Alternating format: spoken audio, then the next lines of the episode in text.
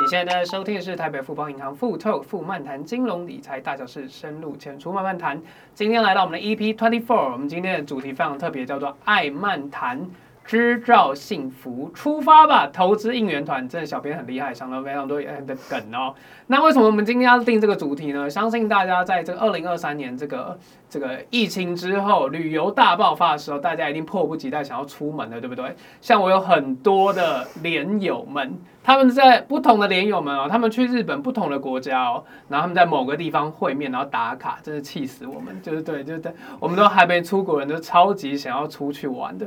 然后相信大家已经规划好，说今年有想要去哪个地方旅游。那我们今天当然就是希望可以把旅游跟我们的投资商品能够做结合，所以我们今天要请到我们在这个台北富邦银行里面会旅游又非常会投资的我们的 Tony 经理来跟我们分享一下出国的趣闻，再加上。今天要跟大家分享的主题是基金这个花花世界，让我们欢迎 Tony 经理。Hello，大家好，我是台北富邦银行的特这个 Tony 哦，很荣幸很开心能够透过 Fu Talk 来跟各位听众们分享自己在担任顾问的这段时间，客户呢最常来跟我们讨论的几个问题。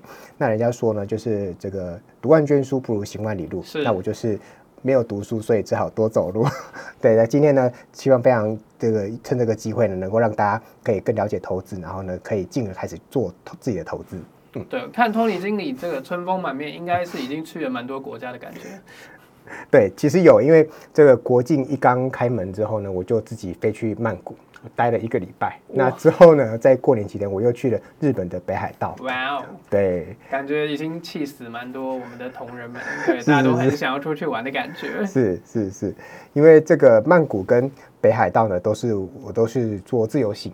那因为曼谷是自己去，所以呢，我都是单枪匹马，那这个大概一天走三万步起跳这样。对，那这么多。对，那如果是这个北海北海道的部分，应该带小朋友、带家人，好，然后长辈，所以呢，就是吃好住好，养猪行程这样子。哦，就跟团。对对，哎，没有，都是自由行，哦，都是自由行。是是是。哦，是是，反正一个是养猪行程，对，然后一个是这个丰富的，把自己走到满的一个行程。是是是是是是。那通常你一个人去做这个旅行的安排的时候啊。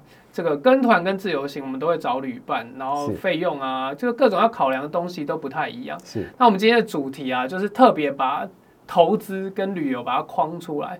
我觉得 Tony 经理应该有非常丰富的经验，在一边旅游的过程当中，也是心怀。这个我们投资大业，这两者之间它有什么关联性？你觉得可以跟我们分享一下？好啊，是在银行，其实大部分客人会接触到的这个投资商品就分成三种类型，一个叫做基金，基金，一个叫做 ETF，ETF 那另外是就是个股这三种。那以这个旅游来说的话呢，基金就好像是旅行团。就是跟团出游这样的一个概念。嗯、那当然，如果导游带的很好，就会有一个很丰富的旅程。但是如果导游带的是购物行程，这趟旅程就相对来说很无聊。没错。对对，那这个好不好的话呢，就端端看这个导游带团的功力。所以基金也是一样的状态。但是呢，如果是这个个股跟 ETF 的状况，它其实都是挂牌可以做交易的哦。所以事实上呢，这两个部分来说的话，它都是比较像是自由行的概念。哦。对，那 ETF 呢，它有点像是精选的名胜景点这样的行程。我就是去某一个大城，它特别我该去的、我该吃的都有走到。那自由行的话呢，呃，这个个股的话就更更更这个自由度高一点，这样子。对，所以。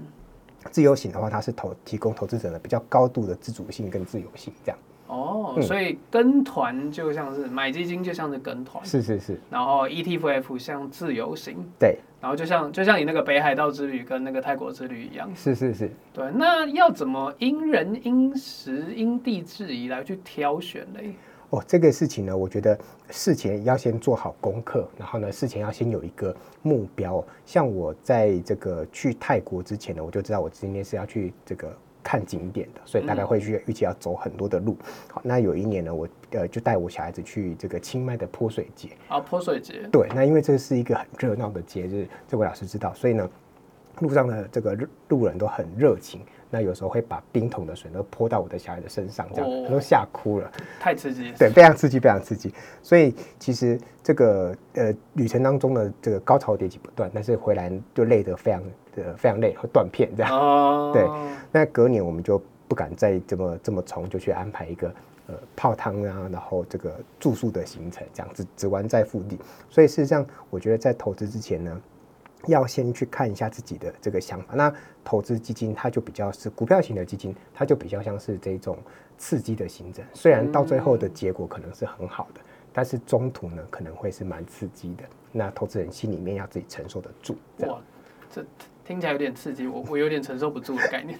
对对对。那刚刚郑老师说承受不住的话，在天平的另外一边呢，其实银行也有提供叫做债券型的基金。哦。那这种就比较像是，呃，在出门之前呢，我就去选择一个饭店，然后就窝在里面。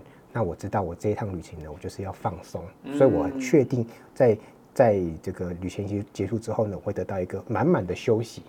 那来充电，哎，来充电的好。那这种这种状况的话呢，这个就蛮适合，正是呃我们的新手或者是退休族群或者是借退族群来做，因为他们可以得到一个很呃确定的预期的报酬，好、嗯，基本上它有这样的一个功用。是。那借在中间呢，有一种叫做平衡型或是多重型，多重型。对，这个这种基金呢，它其实是蛮适合给普罗大众的投资人，因为它的基本上就是行程里面呢有几个点特别的刺激。但是呢，也有一些点呢是比较放松的，综合这样的一个部分啊，比较呃、哦、中间一点点，哎，比较 balance 一点。对，那每一家基金公司就像每一个旅行社一样，他自己会有各自比较擅长的配比。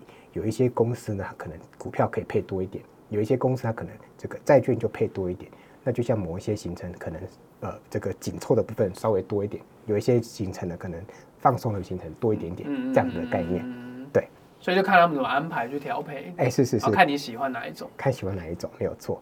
那其实除了这三种这个股票型啊在进行的这个分配之外呢，还有一种分类的方法是用国家来分，用国家来分。嗯，是。这位老师，你知道就是国人啊最喜欢去的国家是哪一个地方吗？嗯。按照我朋友的调性，应该就是日本，应该就是日本。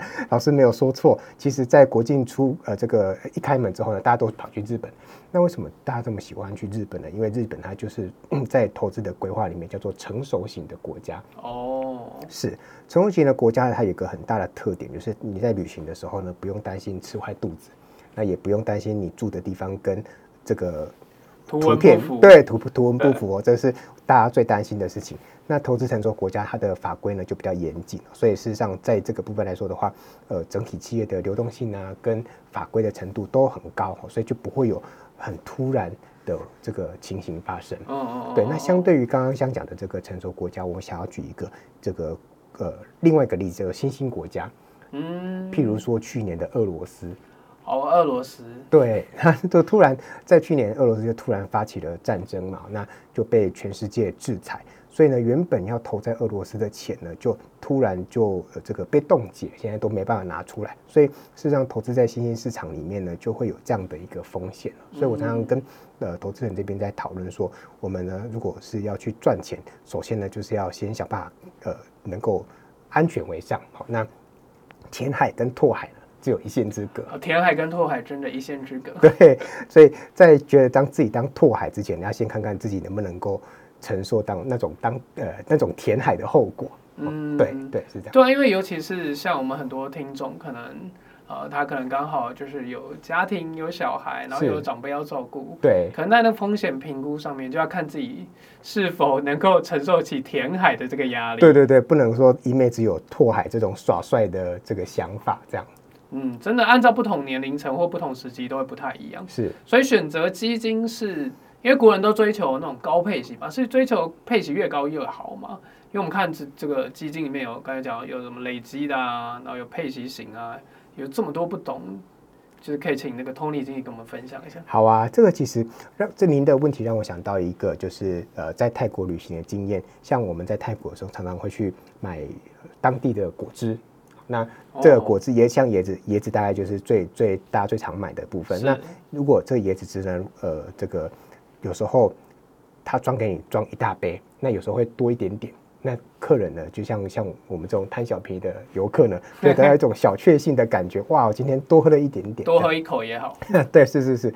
所以其实这个呃椰子呢，就像是我们投资的标的一样，就投资的整体的成果一样。所以这个能不能多喝这一杯果汁呢？事实上就是跟我们选的椰子很有关系。跟老板呢、嗯、把这个椰子装成几杯，其实没有太大的分别。那套到刚刚老师的这个想法里面，就是像我们在便利商店里面有买水，对不对？这个一一一罐呢，三千 ml 的水跟六罐五百 ml 的水，其实状况是一样的。对对，所以投资人他可能会觉得说，我应该要拿到配息比较好。事实上，这边要给投资人一个概念，就是叫做总报酬的概念。总报酬的概念。对，就是配息加上净值是 total 客人拿到的这个总报酬的概念，这样子。哦，嗯、所以它只是。包装方式不同，包装方式不同，没有错，就是这这这是蛮多投资人很纠结的地方，这样，嗯，对，了解，对，那不同的基金它的收费标准也会不一样吗？像我们刚才常听到什么先收或者后收，是，邓伟哥这个问题很好耶，这也是很多客人问会问我们的问题哦，其实。顾名思义，前收型的基金就是在申购基金之前就要跟客人收取一笔费用，而后收型的基金在申购当下不跟投资人收取费用，但是呢，会有一个绑约的条件，投资人呢必须要持有一定的时间，否则会扣一个叫做递延手续费这样的费用。例如某一档后收型的基金，它要求的持有年限是三年。如果第一年投资人就做赎回的话，那就会被收三趴的递延费用；如果第二年才赎回，就收两 percent，以此类推。所以投资人必须要持有超过三年的时间，才不会被收到这个递延手续费。另外呢，也要跟投资人特别提醒的事情是，有一些后收型的基金，它会有分销费。那最近几年，在国内投信发行的后收息基金，大部分都已经不收取这个分销费。那这个部分，投资人在申购之前，可以跟您的银行呢做比较深度的了解。那这个概念呢，就蛮像最近几年非常流行的 Working Holiday 这样的一个旅行。对，可能年轻的人他们就选澳洲啊，或是纽西兰去当做他的打工旅行的地点。那待个两年或是三年。可以在当地的农场或是工厂呢，有包吃包住，一边呢打工存钱，假日呢就可以在当地走一走、逛一逛。那签这两年或三年的约，如果这期间呢有需要提前解约，可能譬如说台湾有很好的工作 offer，或是台湾家里面有状况需要处理，那可能就必须要先支付农房农场一笔费用。哦，所以这个就是跟我们后收的型的基金的状况呢蛮像的。那实物上，客户呢会去选择后收的基金，它其实就是给自己多一个弹性。假设未来在三年当中有看到更好的投资机会，那就才需要付成本。那否则的话呢，就可以用时间来换取手续费的空间。等于说后收它的那个弹性空间比较大。哎，是是是，哦，是这样的概念。对。那、啊、最近兴起了一些 ETF 的风潮，就像很多可能不一定有在投资的伙伴们，但他可能有在听我们富透富漫谈，他对这个有一点点了解。那这个 ETF 的风潮跟投资基金的投资啊，就是很多新手我们的小白们，他应该从哪一个？开始着手呢？因为很多我们的听众都有选择性障碍的部分。是我相信投资人这边都想要一手全拿，但是呢，像呃刚刚有提到，就是旅行的话呢，像基金大概就是跟团，对不对？对。那 ETF 大概就是自由行，所以呢，其实你去的地方很重要。好像我我印象很深刻，我有个同事呢，他前几年刚刚去埃及。那埃及这个部分，它的治安是比较没有那么好的。嗯、那在景点跟景点之间的移动呢，都要有靠配枪的警卫。真的假的？对，随车。好，所以像这种地方呢，你可能就必须要跟旅行社、嗯、自由行，显然显然不太适合。嗯、那或者是说，我们的客户如果想要投资生计的基金、医疗呃制药的基金，因为程度很深，很很多专有名词我们根本是看不懂。嗯、这个时候，如果透过专业经理人来帮我们挑选股票个股，应该会好一点。好，所以这个部分呢，我想要提供给投资人的想法就是，呃，不如不妨呢，先使用基金当成你的呃这个起手式，当成起手式带入机，带入机哈。对，那这边呢，你可以先去把这个重要的景点逛过一遍，都知道自己喜欢什么。不不适合什么，或是这家饭店的特别好吃，这个美食特别好吃，我一定要再回来。那就这个就像我们买个股一样，如果在基金里面的十大持股或者二十大持股里面有一档你特别喜欢的公司，那就好像基金经理人来帮你去挑标股这样的概念。嗯嗯，是。所以就是看我们这个如果对这个市场了解的程度，那如果越了解的话，当然你的。这个出手的时候会越准确，自主程度就可以高一点，这样子，嗯、对，了解了解，是是是，对吧？就很像说那个，很像去迪士尼乐园玩的概念，对不对？哎，对。这个像像 ETF，它就是有点像是去迪士尼乐园的概念，就是老师刚刚说的很好，因为迪士尼它是一个限定的范围，对，所以基本上它不太会常常变动，除非说这个乐园它有新增或者是有这个删除怎么样怎么样的一个呃设施，我们才需要去调整里面的配股。那 ETF 它大概就是这样的概念啊，基本上它是比较被动的调整。明白了，所以其实今天大家在听这期节目的时候，你就是在想说，哎，这个旅游跟投资到底有什么关系？那就是看你是不是新手，是不是个小白。对对，那为了怕踩雷呢，我们就跟团，哎，跟团比较安全，是也比较不会遇到一些什么风险，或是常常就踩到一些很雷的这些摊贩的概念。没错，跟着老司机走，总是比较不会出错。对，那如果你觉得你 OK 的话，你就是可以开始去练习自由行。对，是。明白了，那新手还有什么要注意的一些？除了这些，我们刚才知道这些外外外在的这些条件之外，他自己要做好哪些准备吗？我觉得有一个 mind setting 就是特别重要，就是不不要越级打怪。像老师，你知道吗？我们喜欢旅游的人呢，都很喜欢看别人的游记。所以当别人看到看到别人去爬玉山啊，登这个撒哈拉沙漠啊，喜马拉雅山，对，都觉得哇，好像我这这辈子总是要来一次这样的壮游，嗯，千万不要，因为因为初学者呢，去爬喜喜马拉雅山其实很危险的。那在这个投资上面也是一样，就是我觉得在初学者看到别人的投资成绩好像很风光，好像很厉害，这个也不是我们一下子都可以跟单跟得上的。我觉得还是按部就班来哈，就是先把自己的这个心态调整好，这样子。真的。对。那第二个心法呢，其实就是需要耐心。像老师，你知道我们是上班族，对不对？是。上班族的话，一一年一年的这个。年假大概顶多二十多天，三十天左右，差不多十分之一左右。对，差不多占三百六十五的，是不是十分之一？所以事实上，我也蛮建议投资人，就是不要把你一辈子呃一年的时间呢，通通都花在跟李专讨论你的投资绩效上面。因为大概就是买了之后呢，要有一点耐心，给他有一点时间，让他慢慢涨上去，这样子。让子弹飞一下。对，让子弹飞一下。所以既然投资像旅行，所以花的在花在盯盘的时间，也应该不要超过你生活的十分之一，这样子。嗯嗯，对，对，我觉得应该就是努力工作，然后聪明理财啦。哎，聪明理财是。对啊，那如果你真的觉得自己想要进步的快一点，或是对这个市场可以更熟悉一点，建议大家是可以常听富透富漫谈，是蛮有效的。我觉得这个是一个非常有养分的建议哦。是的，而且我们那个 Tony 哥有跟我们分享这个他很喜欢的一个投资大师的金句，今天也可以送给大家作为二零二三年投资的心法。好哦，这个大师呢，他其实大家不陌生，就是科斯托兰尼。好，那科斯托兰尼他曾经有说呢，就是买入的时候呢，应该要浪漫；浪漫卖出的时候呢，应该要现实。现实。那在这就这这这之之间呢，大家应该做什么呢？大家应该要睡觉，就是应该要等待，记得要睡觉。是，其实就是应该在这个大师就是在跟大家指点呢。我们在投资的时候呢，等待是一个很重要的过程。对，嗯，买入时要浪漫，卖出时要现实，两者之间记得要睡觉。对，好，相信大家不要只听到睡觉，重点其实重点，其实在就是你要搞懂自己，然后要了解这个市场。我觉得今天听了 Tony 经理跟大家分享，不管是基金、ETF 或是个股。我觉得投资工具啊，它就是一个。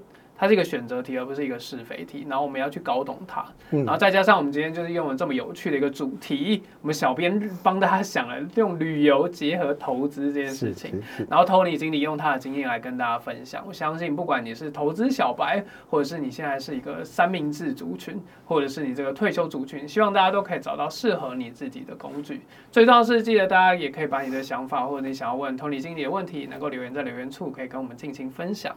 那我觉得今天就非常感谢 Tony 经理来跟我们分享他的宝贵的经验，然后还有这个旅旅游的这些结合在一起，相信大家都很有收获。那我们今天节目就到这边喽，谢谢节目老师，要跟大家说 goodbye 喽，谢谢大家，谢谢，拜拜。拜拜。